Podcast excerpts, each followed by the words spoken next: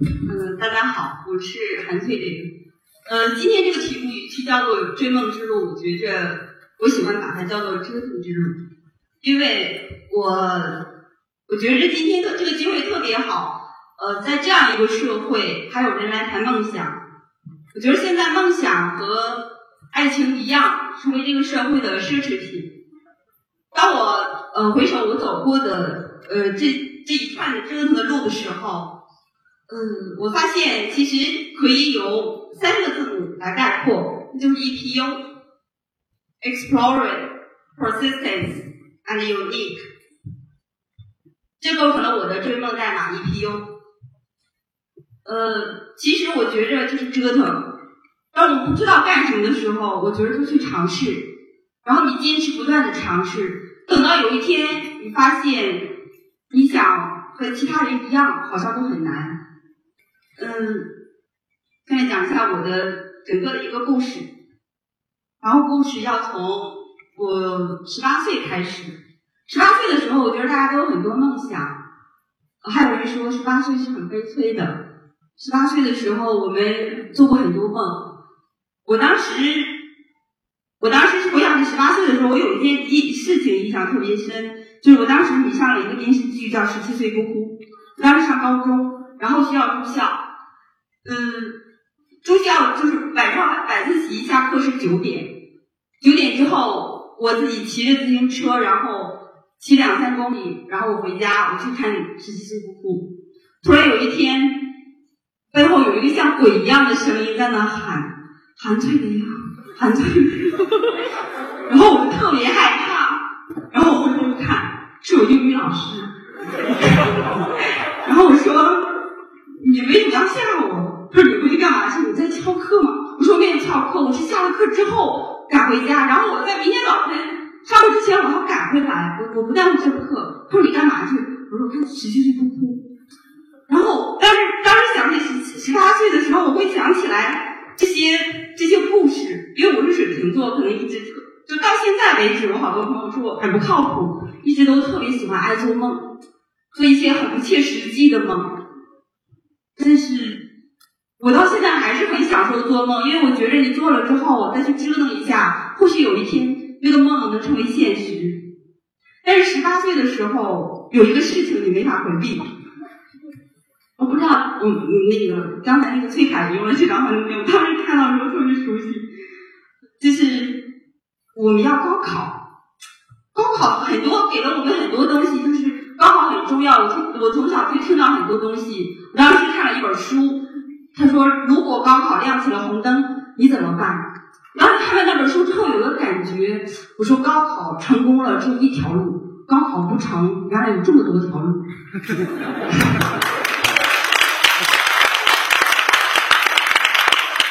所以我的高考也很悲催，我上了一个这样的学校，很多人都知道中华女子学院。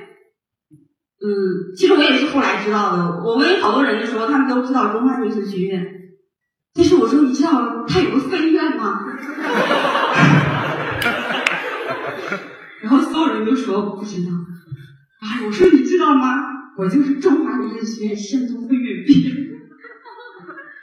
最近我在查照片的时候，我发现学校改了名字，改成了山东女学院。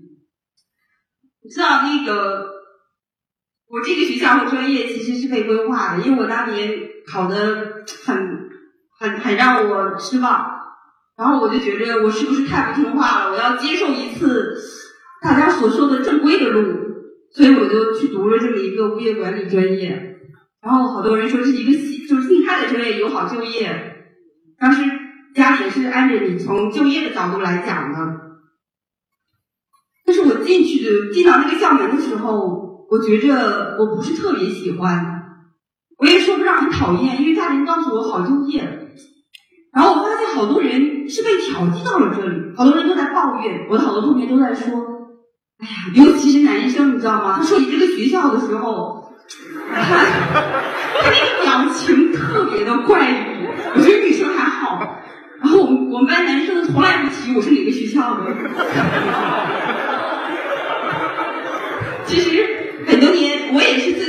也，就是年老师联系我让做这个演讲的时候，我当时就很顾虑，就是我毕业这么多年，我很少提学校，而且我也不会在单位去认校友，我知道我不可能碰到校友，所以，所以你知道，很多时候我就感觉到要忘掉这个事情。然后今天今今年顾年老师说的时候，我发现这也是一个问题，可能还是要重视它。所以我觉着今天在这里讲出来也就没有什么。嗯，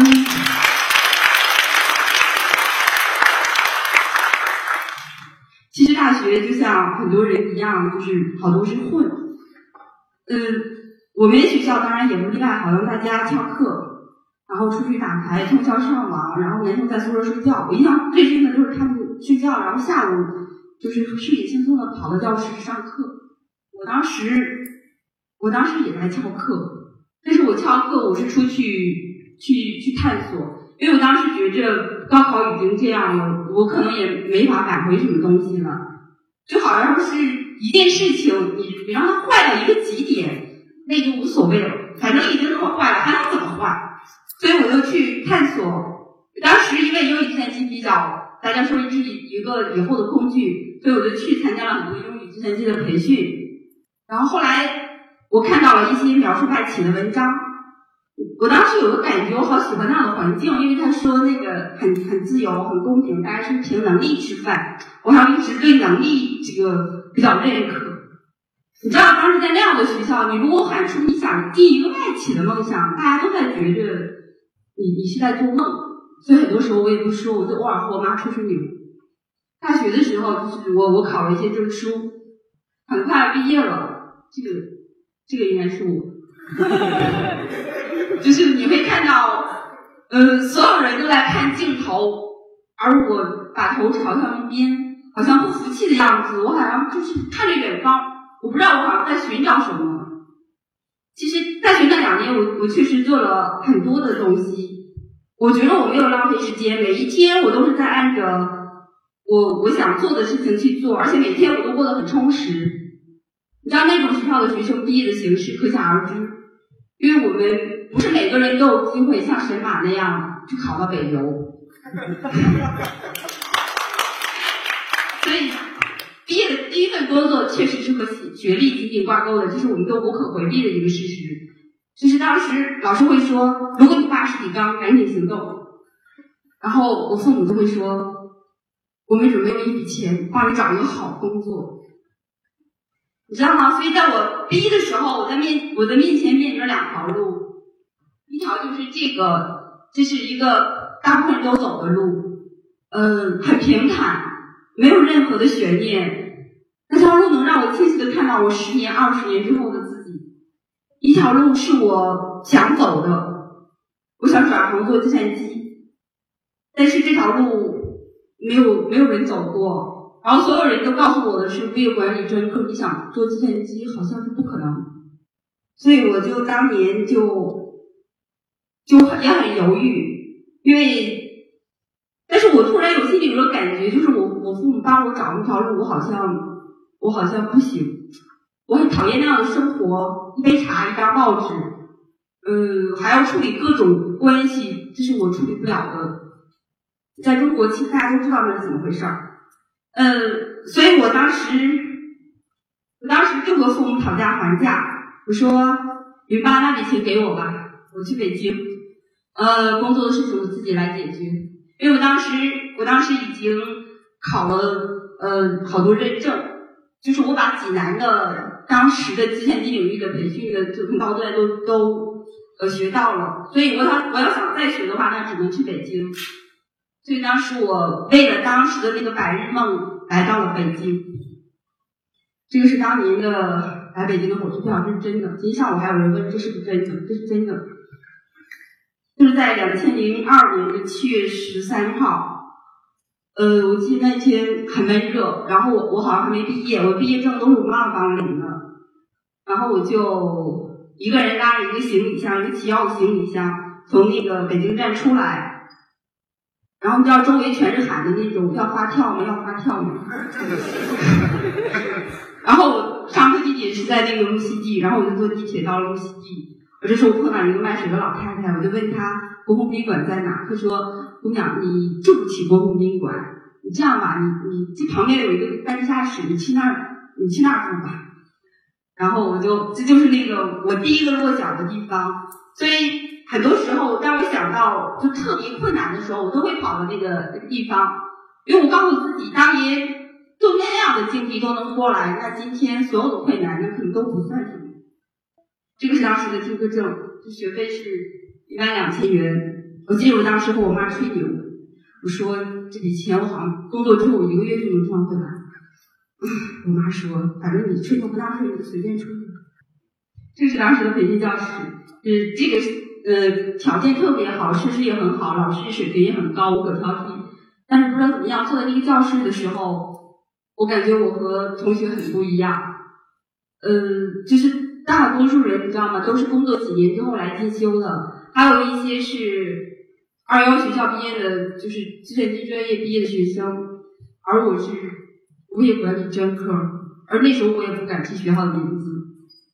这个画圆圈儿的地方是当时我坐的位置，然后不知道你们在拍照片的时候，我可能正好不在，但是这个确实是我坐的一个位置。很快我毕业了，你看到现在那时候我，今天看来，我觉得怎么那么大，那么那么傻，那么呆呀？就是，其实你可以看到，就是很迷茫。其实接下来的一段时间也确实陷入一个迷茫期。你像，就是你毕业之后第一份工作，你专业课物业管理，然后你嗯只有一点点培训经验，你想找一个计算机的工作，而且我当时心里还有一个想法，最好能进外企，因为我觉得我的英语还可以。基本上是不可能。哦，我就通过了无数次的碰壁，嗯，而且有一次的时候，基本上就是很绝望。这个时候你会听到很多声音。就是你同学朋友会说：“哎呀，我觉得你离开吧，这这北京不是你这种人待的地方。”然后我父母就说：“回来吧，不用找在外面吃那么多苦，家里很好。”这个时候，其实我我也很犹豫，我也不知道，但是我觉得人生总要赌一把，所以这个时候我和自己下了一个赌注，在有一天晚上，在那个七八平米的出租房里上下铺，你知道，不时有小强出没。嗯，我就拿出，我就坐在地上，拿出一张白纸，我分析我来北京之后的德语师，我有哪些优势和劣势，我学到了什么，我还能干什么？最坏的结果是什么？因为我觉得，如果最坏的结果我能够接受，就没有什么可担心的了。我给自己三个月的时间，我告诉自己，如果可以，我就留下来；如果不可以，我就回家接受命运的安排。如果那样的那样的生活别人都能过，为什么我就不可以？于是，在接下来的三个月的时间里，我基本上天天泡在机房，去看很多计算机的东西，去探索。就在我看不到任何希望、几乎要绝望的时候，突然有一天，一个外企的实习 offer 从天而降。这个工作其实是没有薪水，每天工作十几个小时，周末还要加班。我没有做太多的思考，我觉得这是一个很好的锻炼机会，我就毅然决然的去了。但是也正是这个实习机会，帮我开启了一扇一扇的窗户，慢慢的让我走入了甲骨文。到现在仍然清清晰的记得当时面试我的老板说过的话，他说：“能走到今天，我知道你比科班的人都吃了很多苦，呃，你有很多你的坚持让你走到了这里，所以他打破常规录用了我。我很幸运，其实就是我碰到了一个不按常理出牌。”后来他就说，那个 offer 可能是他就是就是好多做了好多解释，他才批下来的。看到这是这个是当时的我，这是一张我们在教师培训的照片。嗯，其实大多数人，我我在这里边的时候和大家真的还是很不一样，因为我好多同事都是二幺幺学校的，就是当年我想都不敢想的一些学校的呃本科研究生。而我还是物业管理专科，嗯，所以，所以我有时候就会特别的那个有一些有一些纠结。这个当时的我应该还是很高兴，因为因为在这里，我觉着我碰到了当年高考的胜利者，就好像大家在爬山，我们从不同的地方爬上了不同的山头，因为我的坚持，我走到了走到了外企。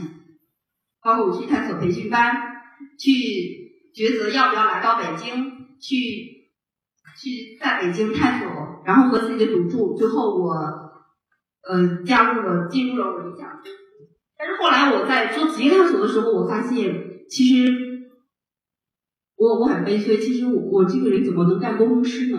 我后来发现好多人都比我优秀，他们好像也没有也没有做，然后我我这种什么好像都都没有，什么都不是特别好的人，然后能够能够做工程师。后来探索，这是我一个就是呃有点有点，虽然是也不是说失败，就是其实我我是觉得我是成功在了一个，虽然是成功在了一个很不自己很不擅长的领域。其实我要做其他东西，可能会比这个做的更好。但是我我是想告诉大家，其实你如果是坚持一个不可能的东西，也有可能变成现实。后来我加入 Oracle 很顺利，我工作变得。很安静，我慢慢的买了房子，然后好像就很舒服了一段儿。突然有一天，我问自己，这个工作是不是我要终生要从事的？我说这是我一辈子要做的工作吗？我心里无数次的说着 no。这个时候，我觉得我能做的就是折腾。我也不知道我喜欢什么，我想要什么，我能做的就是折腾。所以后来我进行了一些折腾，就是我去到清华去读一个财务策划班。其实很不一样，一个学计算机的突然去学财务，然后我后来做职业探索，职业探索我听到胡坚老师讲了一个洞的故事，他说每个人心里都有一个洞，不管你遮住它还是盖住它，你那个洞还是在那里。那一刻我突然意识到我的那个洞，其实我这个学历一直让我不是特别满意，很多时候我是在有意无意的回避它，很多时候我尝试让自己忘记它，但是它还是在那里，所以我。对于我来说，对于对待这个洞的办法，就是我找到它，去面对它。所以我开始了一个动探索。我我觉着我想去读一个 MBA，然后去弥补我的那个遗憾。所以我进行了很多呃，去听了很多 MBA 的筛选。然后这个是在上海有一个管理咨询的培训，有一个麦肯锡的高级顾问，他回来之后办了一个这样培训。我没有做太多的思考，我就去到那里，因为那个培训给到我很多我想要的东西。对我这一路走来，我觉着一直走一些和大多数人，呃，和周围的人不太一样。我当我当年毕业的时候，我很多同学留在家乡，我一个人到了北京。就是当年的培训班，大多数人都是计算机背景，而我是物业管理背景。在 Oracle，很多人也是计算机背景，而我是啊物业管理背景。这个是财务策划班，很多人都是财务背景，而我是计算机背景。说上去。所以这一路走来，我觉着还是要折腾。当你不知道干什么的时候，你就去折腾吧，总有一天你能折腾出点东西来。然后坚持折腾，后总有一天你会发现，你你想和周围的人一样都很难。